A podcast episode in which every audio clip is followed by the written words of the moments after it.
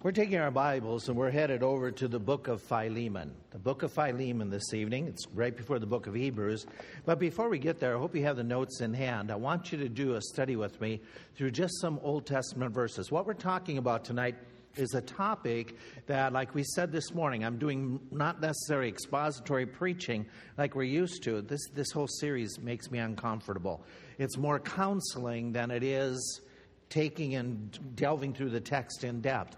And yet it's important that we do it. And so tonight I want to talk about an, an area that all of us need to work on. All of us need it, and that's dealing with friendship. And so I'd like you to do a study with me just to get started.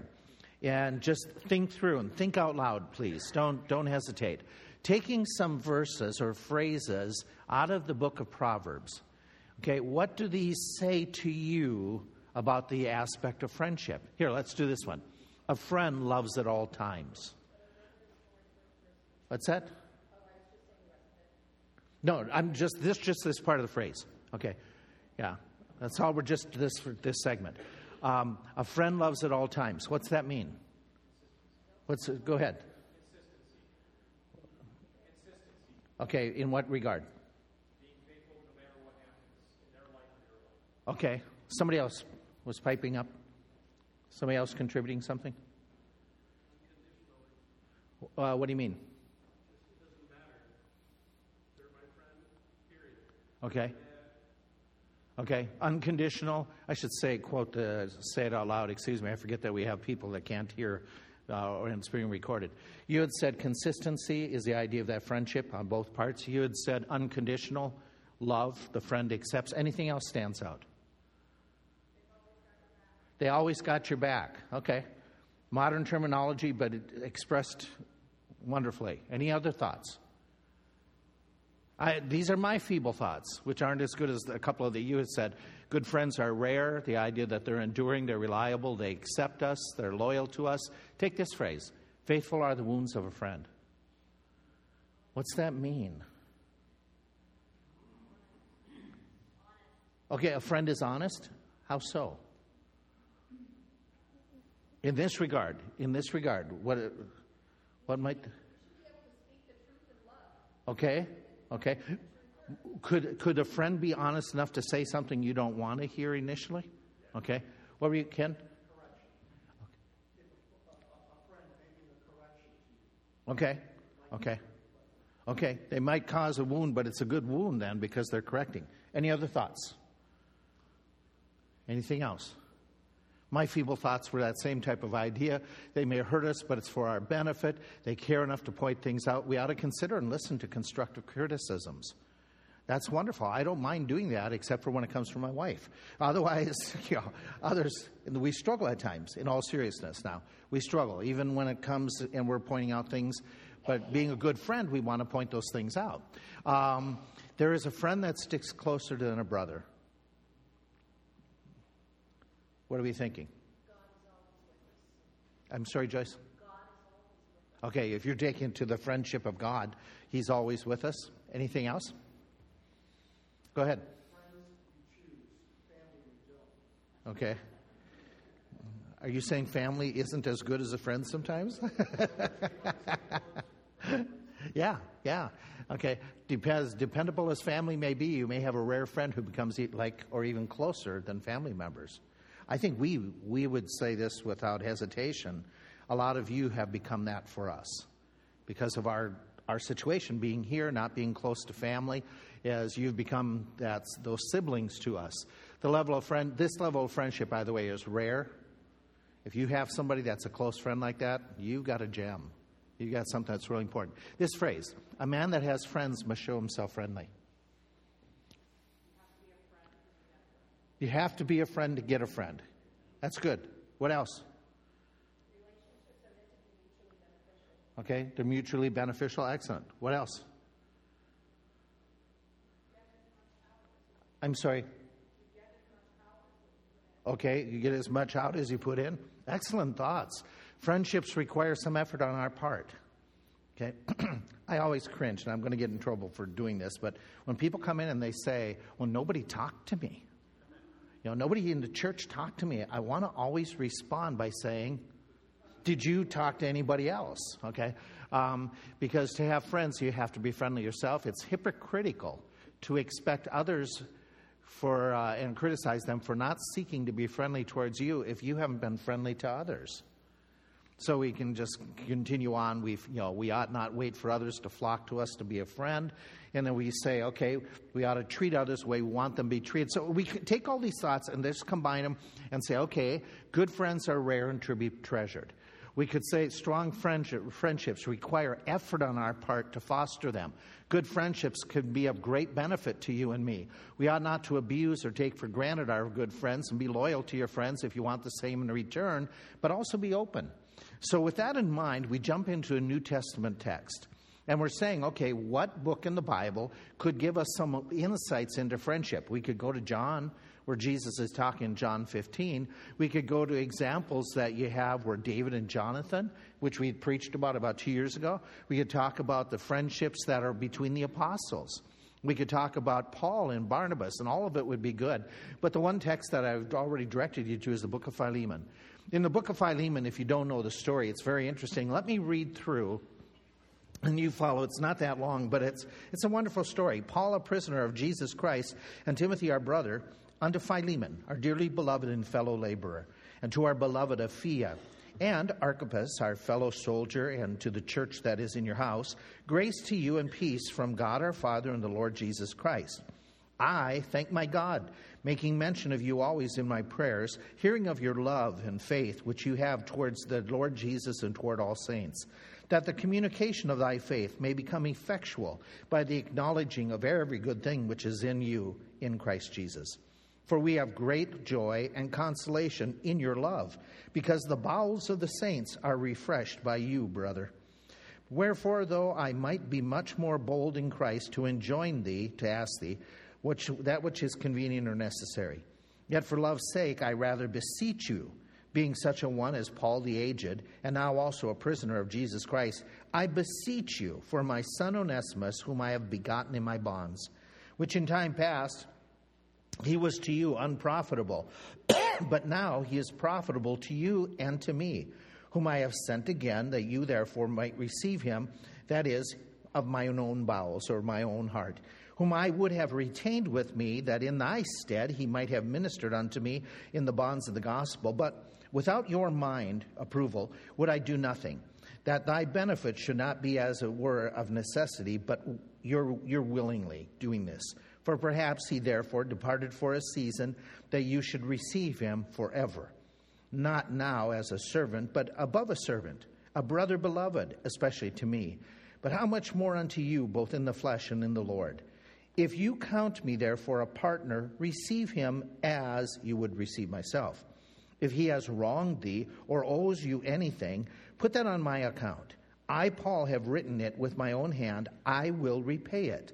Albeit I do not say to you, How you owe me unto me, even thine own self besides. Yea, brother, let me have joy of you in the Lord. Refresh my bowels in the Lord. Having confidence in thy obedience, I wrote unto you, knowing that you wilt also do more than I say. But withal, prepare me also a lodging. For I trust that through your prayers I shall be given unto you. There salute thee, Epaphras, my fellow servant, our prisoner in Christ Jesus, Marcus, Aristarchus, Demas, Lucas, my fellow laborers. The grace of our Lord Jesus Christ be with you in your spirit. Most of you understand the story you know the story that what it is is Paul has been ministering. He had been uh, ministering at one time, going to and visiting in the region close to Colossae. Now he is away from that area. He's in prison.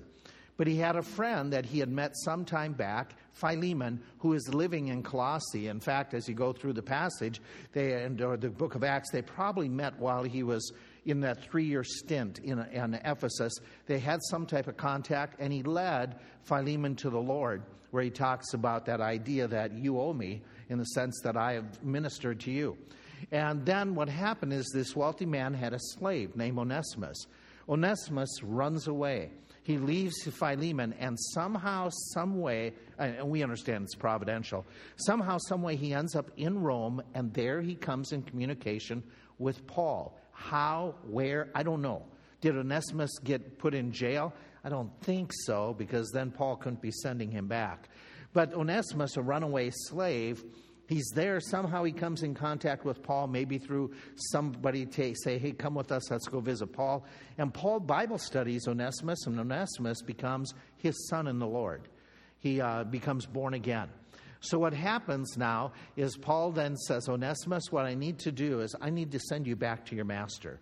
And so he's sending him back with this letter, and this letter is a personal note to Philemon, basically saying, Forgive your servant. But as he's un- unveiling this request, and as he's saying it, man, does he give us a lot of insights into his friendships. And so, taking his example here and taking what we see in friendship between Paul and Philemon, Paul and Onesimus, Onesimus with Philemon, as well as some others, let's, uh, let's come to a conclusion. They are going to illustrate for us what it takes to be a really good friend, a godly friend. And so let me just put it in three different categories. If you're going to be a really good friend, first of all, you have to recognize the importance of friendships, how important they are, how necessary they are. In this passage, we're going to see illustrated that we all need them. We all need them, no matter what levels we're at. In fact, if you go through the Bible, start thinking of Bible characters, the heroes of scriptures. Do this with me for a second. What heroes of scripture had close friends? David, who was one of his close friends? Jonathan, who else? Okay, David had his mighty men. Okay, can you think of another character that had a close friend? Companion. Moses, who was his right hand guy? Aaron, his own brother. They got along. At most of the time, they got along. Can you think of somebody else? Old Testament, New Testament. Daniel, Daniel who's his buddies? Shadrach, Meshach, and Abednego. Ron? Paul had Barnabas initially. Actually, Barnabas had Paul. Yeah, and then Paul develops others. Can you think of anybody else had real close friends? Jesus Christ. Who was his close friends? Yeah, well, you have the 12, and then it narrows down to the inner three. And so you have that aspect of these close friendships that, that people had, like Mary had Elizabeth. You know, um, just, it, it's just an amazing instance. And what struck me, I started thinking this through. More often than not, the people who are lone rangers, the people who abandoned their friendships, that's when they got in trouble. That's when they started having real struggles. And so you start thinking of the people like the Lots who separated from Uncle Abraham. That's when he got in trouble. You think about the, the, the Samsons, who never had a buddy, and he, he even refused his own family's counsel. You think about the Rehoboam, that all of a sudden Rehoboam doesn't listen to the friends that were really looking for his own good. The ones he listens to are the ones who are looking for personal gain. Then you have Demas, who forsakes the fellowship of others. And so, what we have proven in Scripture is that good friendships, and you know this, they're very important for us to accomplish what God wants with our lives. That things wouldn't be accomplished. I'm not saying this in a, in a braggadocious sense. Please don't understand. People commend and say, "Oh, this ministry, you know, Faith Baptist, it's it's you know the the, the church has grown and pastor you know has been there a long time. He's done a good job." Our church would be nothing with people like Earl Binkley. Absolutely nothing without that type of friendship to have guided me and us at times. We wouldn't be anywhere in the, in the idea of growth if it wasn't other staff members that were sometimes behind the scenes. But, you know, I get to be the face on Facebook or whatever. But those guys basically carried the workload. And that happens in so many of our lives that, hey, the reality is these friendships are really important. And Paul has him, he writes and he says, Philemon, he calls him beloved. What's that say to you? This, that he loved him, that he's close to him. And then he says, Not only Philemon, you are a beloved friend of mine, but he says, Dearly beloved in verse 1. And he goes on, describes him as a fellow laborer. Then he talks about Archippus, who is a fellow soldier. Hey, by the way, just for your information, Apphia is a female's name. So many people assume that Apphia is Philemon's wife and Archippus is their son. That's just a little bit of extra that we don't know for sure, but it seems because it talks about meeting in your household. The three of them are listed. It's their house that the church is meeting in. And so, Paul, he reveals this fact that he says, You friends are really important. And he says in verse 20, he says, Let me refresh my bowels. Isn't it interesting? that the Apostle Paul, who is this great man, this hero of the faith, he needs encouragement. Refresh bowels is the idea of just building up, being encouraged, having somebody help you out help you stay strong and faithful and, and uh, you know, online at times. And so you have those ideas that where Paul is saying, hey, listen, I get worn down physically. And he's talked about that in, in the book of Corinthians, how he was worn down at times by all the persecution, all the attacks, and not only all those difficulties, and think he's sitting in jail. He's under accusation at this time. And so that can wear down and you know he doesn't have the freedom. He's in jail. He's he's not able to move. Some of you realize this. Some of you all of a sudden you can't do the things you used to do. Now it's not because you're in jail, but it's because your age. Does that become a challenge? The answer is yes. And so he's saying, I need encouragement. I'm having that struggle and that battle. And he says, not only is all that pressure, but it's also the care of the churches. And so he needs to, be, at times, to be encouraged. But we often look and say, hey, the Apostle Paul, these guys were supermen. They had no down moments. They were always going like this up a chart. That's just not true. Paul at time, one time had to have an angel of the Lord come to him. We'll see in the book of Acts when we get there. The angel says, Stop being afraid, stop being discouraged. And so he says, You guys, you help me out. And you not only helped me out, but you also helped other people out. And so the reality is, Paul is saying, I need friends. And did they need Paul? Yeah, absolutely. I mean, he's writing to him, he's making it clear. He said, I led you to the Lord, I helped you grow. You know, I, I was an important part in your, in your life, but you're an important part of our life. So the bottom line is do spiritual people need friendships? Yes, absolutely. That Paul needed them, they needed Paul. The reality is, when you talk about life, the people who are in these, you know, successes, you know, the Lone Ranger had Tonto, Batman has a Robin. Okay? You have the idea, know, uh, Sherlock Holmes, he had, what's the guy's name? Watson, thank you. I mean, Lucy had Ethel. You know, you can just go on and on and on. You know, Laurel had, yeah, you know, Bullwinkle had, oh, Rocky had Bullwinkle. Okay, you can say whatever you want. Some, some of the younger crowd are going, who are they? Sorry about that. Um, so, you know, the idea is friendships are important. Number two, what I see illustrated that's important is this, is that we need to be biblical in our choice of friends. Now, this morning I was talking about being biblical when it comes to dating and talking to the younger crowd. But when it talks in scriptures, it gives us wisdom about saying, okay, when you're choosing friends, be careful. Choose your friends carefully. He warns us. He tells us, do not make friends with a hot tempered and angry person, lest you all of a sudden become that hot tempered person. A dishonest man spreads strife, and a whisper separates friends. Be careful of the gossipers.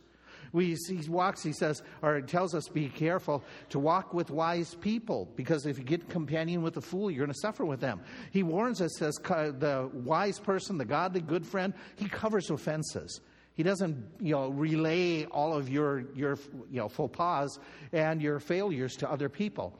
And so we know we need to be wise. But how did Paul choose friends? What type of people did he choose? I find this interesting that Paul chooses people not based upon money, not based upon um, gain, what they can do for him. And, and by the way, in the Bible, do you read of any characters that Jesus said, hey, listen, when you're talking about getting around people, don't just get people into your home that can benefit you.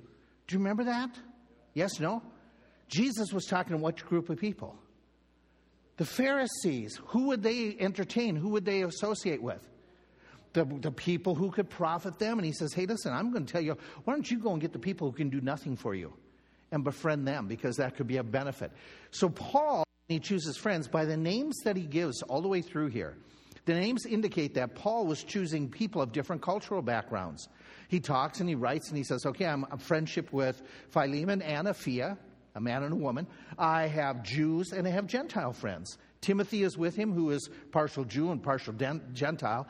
He's talking to a rich man, Philemon, who is rich enough to have a slave, but he also befriended the slave. Paul is one of those that he's, you know, a broad range of young men, older men. And so he's an individual that is yeah, not just biased or prejudiced. He's got a wide range, which in the local church that's very important because we're supposed to be loving and establish good relationships with everyone. Now, we'll have different levels, just like Jesus did with the 12. But we're not supposed to be biased. We're not supposed to be prejudiced. We're supposed to be loving one another. But his closest friends are those who are of like faith and practice who could help him, and he could help them.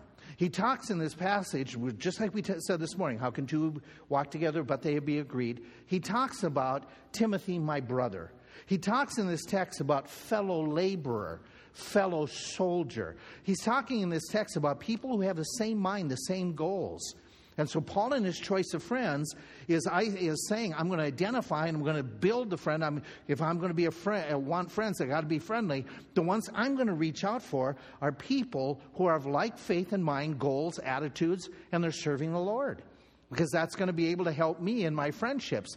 And so, what you want to do, just like we said this morning about those who are dating, you and I, if we're looking for friends, one of the best ways to do it, and several of you have mentioned this uh, about choir you said, Hey, I've got to know some people out of choir. We're serving together, and it's just been fun.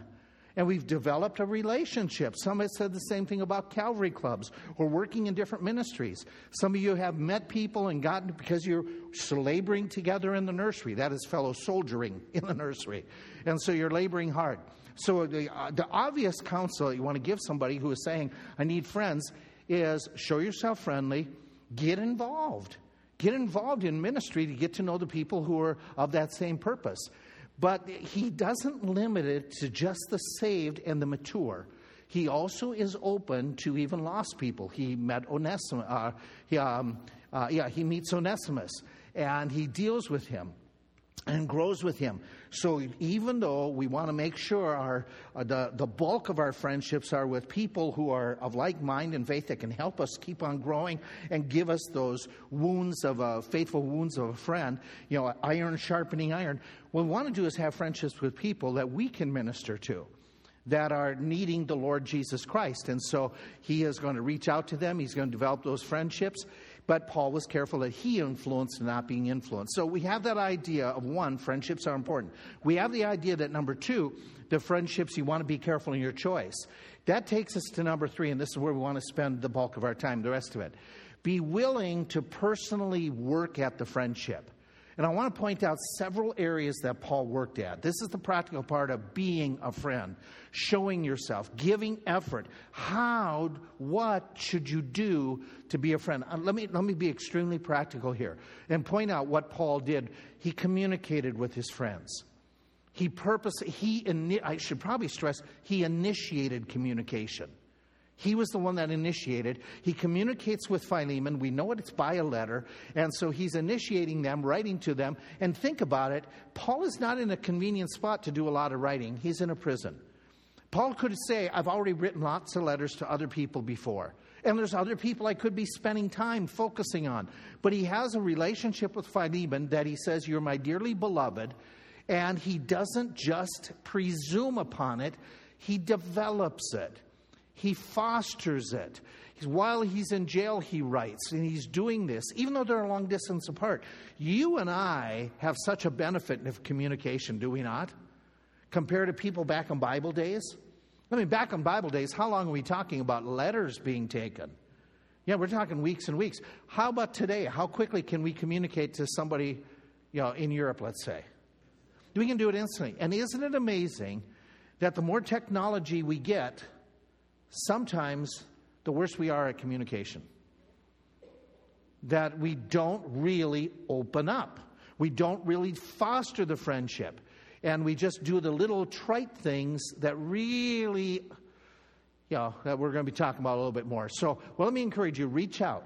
You have some friends, reach out to them, and don't say, I'll do it you know, later on because it doesn't get done. So reach out, develop those friendships. Let me give you number two. When you're reaching out and developing those friendships, keep the right perspective about yourself and about that person. You know, friendships, they, they can be strained at time, but sometimes we cause the strain. Sometimes it's how we treat the other people. Paul, it's very interesting. Paul makes it clear we know he's an apostle. He also says that he is the mentor of Philemon. He calls himself the aged one, the one who would probably be the senior, be the, the, the teacher, the leader. And yet he mentions those things, and he even mentions the fact that I could say this, that you owe me big time, but I won't say it. Yeah, so by, by the Spirit of God, it's revealed, but he doesn't harbor upon it.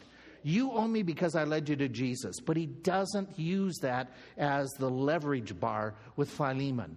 But he could. And so what he does, he insists really on these this I, he doesn't insist on those ideas that I'm over you, I can you know, you should listen to me. Rather, he insists on using terms like I'm a fellow soldier. I'm a fellow laborer. You know, I'm, I'm, I'm just a prisoner.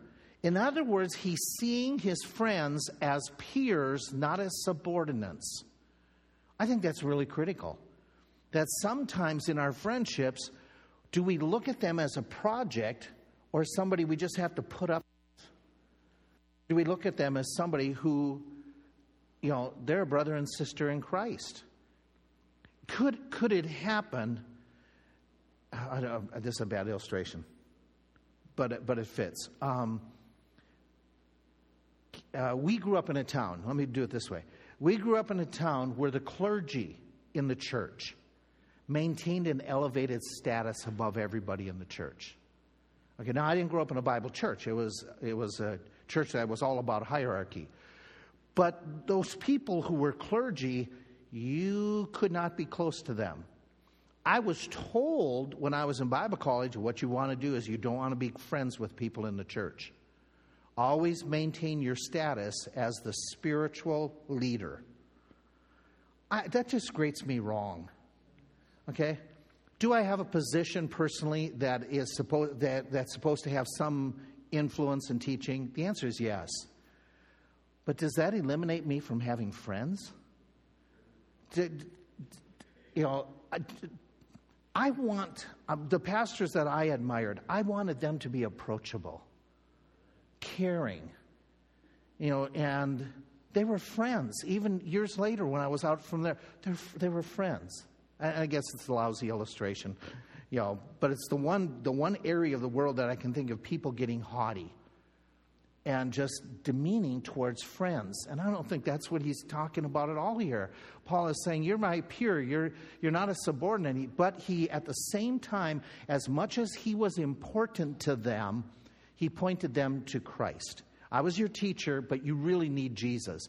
He points that out where he says, I'm going to be praying. You need the Lord. You're a spiritual guide. And I want to just caution you as more of you get involved with Bible studies and doing the mentoring of, of younger people, uh, younger couples, younger Christians coming to our church, please be careful that as you mentor, you don't. Ah, what's the word I want to use? you don't own them. You don't own them. You know, other people can contribute to them. They, they aren't your project. You're their friend, you're their mentor, you're helping them. But at the same time, you're not the only answer person in their life. Others can do it, but more importantly, they don't need you as much as they need the Lord. So point them to Christ. Give them counsel. But if they come for trouble, and you're going to get into some of this, some of them are going to say, I'm really struggling with something. What do I do? Before you give answers all the time, ask them, encourage them to go to the Lord first of all. Does that make sense? Drive them, help them to develop the idea it's Christ they need to rely upon, not you. And so that idea that he's keeping the right perspective, I think, is critical. And I ask myself these questions How do I treat friends? How do I treat you? In the sense, do do I look at people here and do I see them as mere peers or projects? Or do I see them as brothers and sisters in Christ that we can rub shoulders and, yes, I can teach, but you can teach me as well? The idea of the, you know, how we talk and, and how, we do, how we communicate in not belittling, not always having to be the one who, who absolutely has to have all the answers and has to monopolize everything and so it's very important that what we want to do is encourage these people to go to the Lord and groom them, keeping the right perspective. I am a servant of Christ just like you. And as such, whoever we're dealing with, whatever the relationship, let's make sure that we understand we are all the, the how's that saying? The ground is level at the foot of the cross. And so we, we develop friendships without a haughty spirit. Appreciate the person. Make sure you appreciate in your communication. Paul writes and he says, Dearly beloved fellow laborer, he says, I thank God for you. He says, You have a wonderful testimony. Did you catch that in verse 5 and 6? He says, We hear of your love, we are, we are thrilled by the fact that hearing of your love and your faith that you have towards all saints. He's commending him for his consistent testimony. He's talking about how he's refreshed other saints, and he brings it up. He says, You have helped these other people. He says, You know what? I am so confident in you. I really believe you're going to listen to what I'm saying. And not only will you do what I'm saying, you're going to even do more. Because that's just the way you are. Isn't it interesting that a day of real men, Paul was, was open enough to express to another real man, I, you know, you are a dearly beloved individual. There is nothing wrong with us saying to one another, I love you, brother. I love you in the Lord. I, you, you, are, you are important to me. You are, you are very vital in helping me.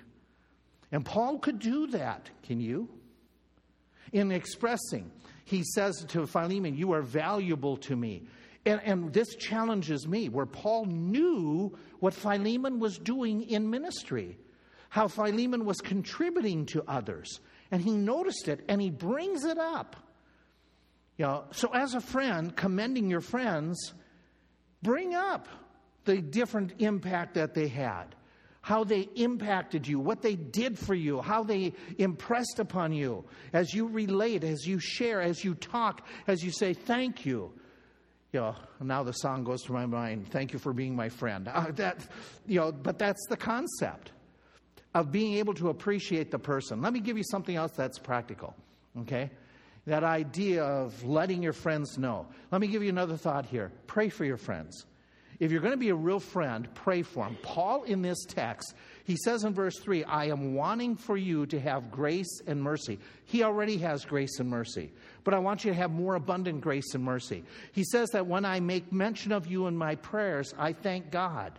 He talks about that idea. He says, I am praying in verse 5, is it? Where he says the, the thought is a little bit cumbersome, but he's talking about actually verse 6 the communication of your faith, that is your evangelism. I am praying that your evangelism becomes even more effectual, is the concept. So he's being very specific as he's praying for him. And then he says, Hey, by the way, Philemon, I want you to pray for me. I want you to. Oh, that cough drop went down wrong. Pray, brethren. he says, I want you to be praying for me as well. Okay? This, none of you may struggle with this, but there are times that people say, What can we pray for? For you. And I hesitate to want to say anything. Why is that? Is that biblically right? To keep my needs sheltered? And then sometimes I say, I'm writing Tom Latham this week on several, several, just an ongoing thing once he was just communicating and wanted us to share things with you. And it was, and I made this, this email statement. I wish there was more can, we can do, but we'll pray for you. You know what I mean, but what does it sound like? Uh, prayer isn't effective. One of the best things we can do for one another is pray for them. Pray for your friends by name. Pray for your friends by needs. And then if your friend says, Is there something I can pray for? Tell them. Tell them. Tell them. You know what that'll do for you in that friendship? You're going to bind together. You're going to bind together if somebody if, if you do this and so and several you've done this so it's just i'm speaking from your wonderful conduct. Somebody comes up and says hey wayne is there something we can pray for? Yeah pray for something going on this week. And then when they come back and they say hey how did that go? I was praying for it. How do when somebody does that for you how does your heart feel towards that person? What? They cared. They cared enough to remember my prayer request Maybe I'm the only one. Maybe, maybe you never forget somebody's prayer request that they give you. But sometimes I forget it. And that person remembered. And they cared enough to come back and say, How did it go? Wow. And so Paul is praying for him. He's sharing his request. So let's make this. Paul was concerned enough to, to do the best he could for his friend. This is what we talked about this morning. That you, as a helpmeet in the, in, in the relationship of marriage, that helpmeet is the idea of helping them to become all they can do. How can you help a friend? You can be praying for them, personally praying for them. Why don't you do it this week? The friends that you are that are your closest, if you haven't, part of your prayer time, pray for them and let them know that you're praying for them. And if they ask, Can I pray for you? Share those needs. Can I give you another positive thing? Think positive about your friends. Continue to think positive about your friends. He says, I thank my God while making mention of you in prayers. That I continuously think positive about you. I don't just think, okay, I'm going to pray for so and so, and boy, so and so has some real growth to do. He's thinking positive. Now, again, we want to help, but he's thinking, I have great joy and comfort.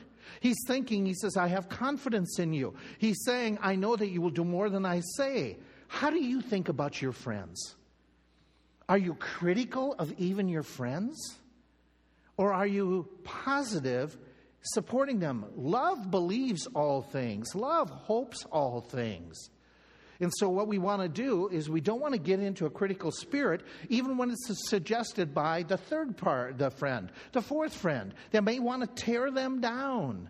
No, I want to remain positive about my friends and about you folk, to remain positive in the confidence. You know, and so a lot of you are doing that. Does your friend know that you have confidence in him? Does your friend know that you really value them? So let it be communicated. Do the right thing. Always do the right thing. This is an interesting uh, point. Onesimus is, and Paul are in a situation that should Onesimus go back to his master? Now, he's, the, the, the story has a couple complications that we don't know total all the details. Could Onesimus get in trouble if he goes back to Philemon? Yeah, because of what? He was a slave who did what? He ran away. But there's also something else that's possible here. Okay, um, yeah, I'm not there yet, but let me jump ahead. He may have taken something. He may have stolen as well. We don't know if it's when Paul says if, if there's anything to be owed, I don't know if that's something stolen when he left or because he was gone, you lost some income. Maybe he was a slave that was a worker. And so, you know, Onesimus going back, Onesimus has committed in Roman society, in the Roman Empire, what could be the punishment for a runaway slave? Death. It could be not death, but it could be you know some type of physical or or you know imprisonment so to send him back think this through he could have paul could have said i'm not going to send him back because everything is under the blood so it's under the blood. We don't have to deal with it anymore. So he could have he could have rationalized, I don't need to send him back because it's under the blood of Christ. He could have rationalized, hey, listen, if I send him back, he's giving up his newfound freedom. And we know that Onesimus wanted freedom. How do we know that? He ran away. okay. So he ran away. And so for Onesimus, this is this was something big in his life. He was willing to do this run away, put his life on the line to have freedom. And Paul's going to say, Give up your freedom, go back. But it's under the blood. You know, it's, it, it, it's going to be a long trip back. From Colossae to Rome, I've given you just some of the details.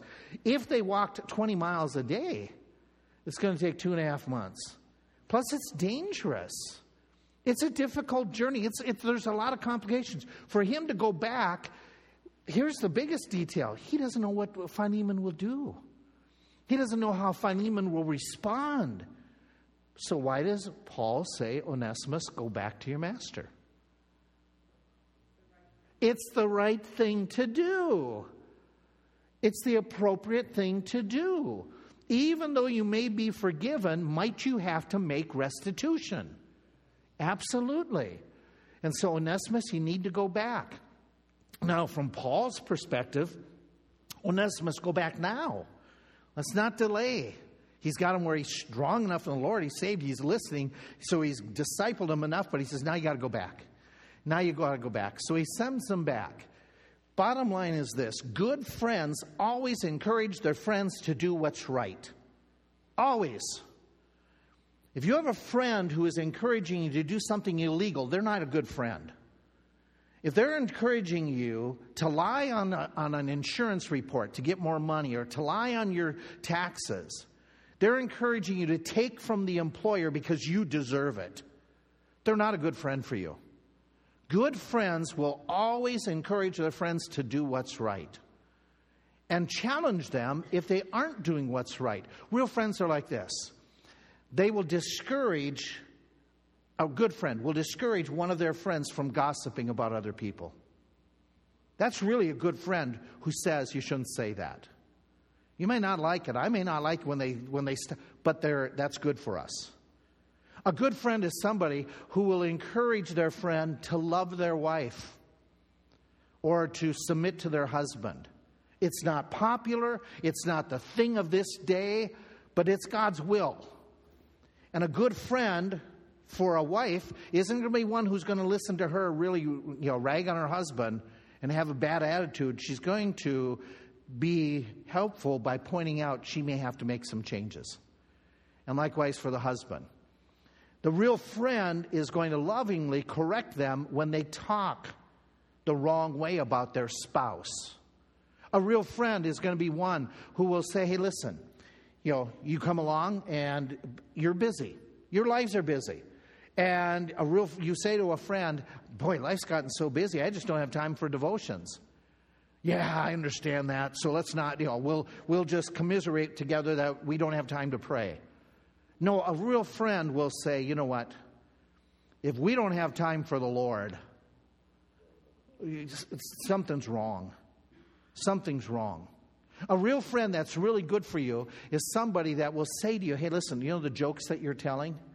They may be funny and everybody laughs, but they're ruining your testimony. A real friend will be the one who will say, hey, listen, you have a bad attitude towards the government, you have a bad attitude towards your boss. And I understand, I, I, you know, I struggle with the same things, but we've got to correct each other on this. A real friend is going to be one who is going to say to them, hey, listen, I, have seen you interact with your kids. And, uh, you know, and this one's tough, but it's, you're not supposed to be provoking your kids to anger. You're not supposed to be reacting and calling them names and responding that way. It's not healthy for you, it's not healthy for the kids. That's a real friend. The real friend is that type of person who is going to hold you to doing what's right. So we want those friends in our lives because we all struggle. And we need those type of friends that will do it. You need to be the type of friend that will do that. Some of you have done the wonderful job. And I, I mean this not in a funny way, I mean this sincerely. There's sometimes I can get very caustic and um, sarcastic about leaders in the country. And some of you have come and expressed, you know, Wayne, is that really the appropriate, you know, your sarcasm, is that really what you want to be relaying to the young people? And you're absolutely right. I need to be careful in a public platform of being critical in, a, in that type of way about certain characters, certain persons in the leadership. And so I appreciate that, that when some would say, hey, do you want to reconsider this? Yeah, and that's helpful. Um, real friends will always treat their friends properly. What I mean by this is you're always being ethical with your friends. You're not taking advantage of, hey, they're my friend.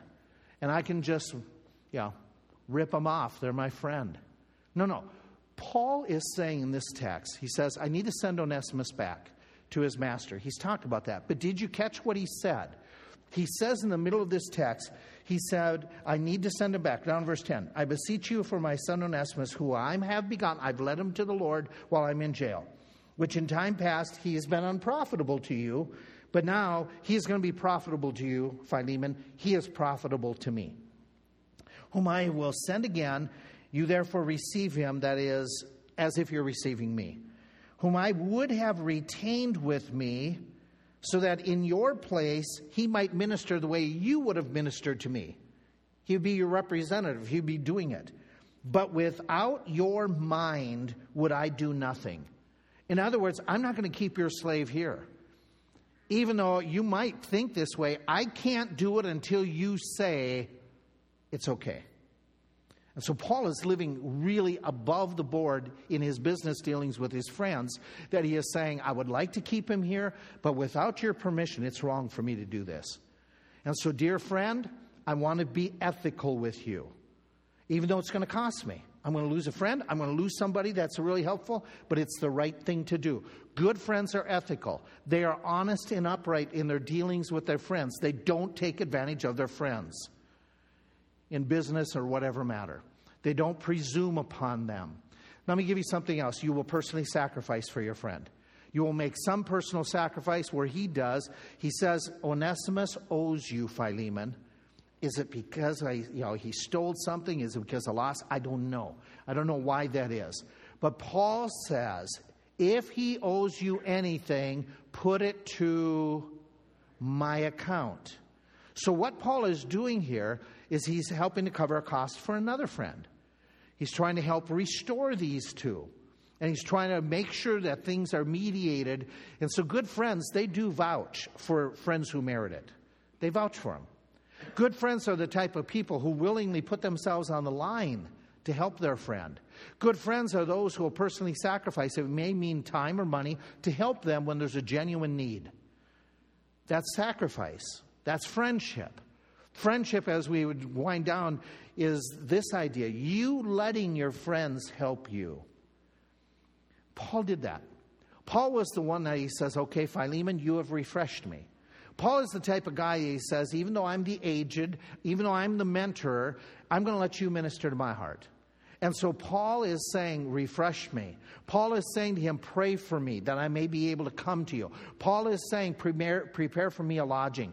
Paul is not so spiritual that he doesn't think anybody can help him. He recognizes I need them, and I'm going to allow them to help me. I'm going to allow them to give me assistance. You know how sometimes we can do it? We can do it. Can I give you a hand? No, I got it covered. And I understand that there's a, there's a balance here, but there are times we need help. And it isn't wrong to admit to your friends, I need your help. I need your assistance. And being willing to let them do that, being willing to share your needs being willing to be open to their counsel because they're trying to help you. Good friends will most of all help that friend, your friends, to grow in the Lord. Think about who your friends are. They may be at work, at school, they may be individuals that are your good friends because you're neighbors. They may be somebody who lives next to you or close by, or you had some type of relationship in the past, and they're your buddies. And you get together.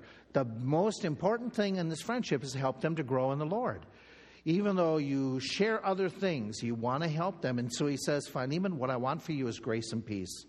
I want you to experience it even more in your life. What I want for you is I want you to grow in the Lord so much, I'm going to pray for you, as we already mentioned.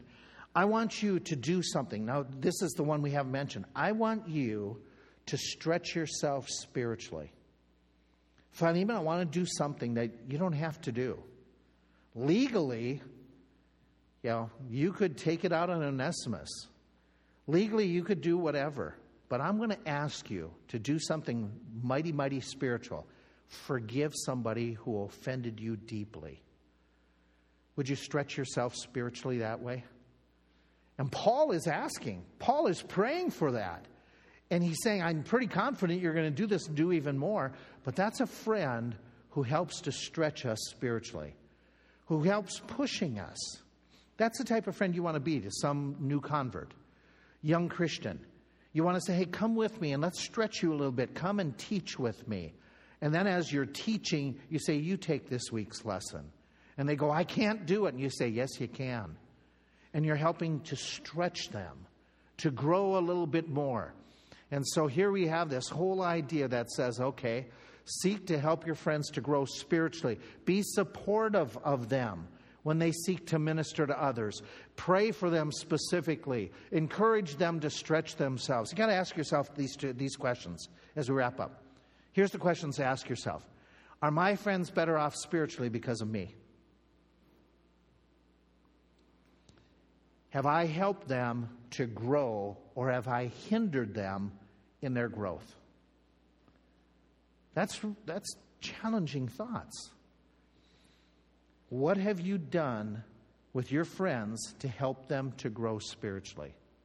You've been a blessing or you've been a stumbling block? So we look at it and say, okay, God, Conclusion is friends are a blessing. So I'm going to thank God for them, and as well, I'm going to seek, most importantly, to be one like this to those around me. Father, help us to not just hear this truth, but to apply it. There's a lot of things here, Lord. There's lots of different practical application. Help these folk here to just take one of these thoughts and work on it this week.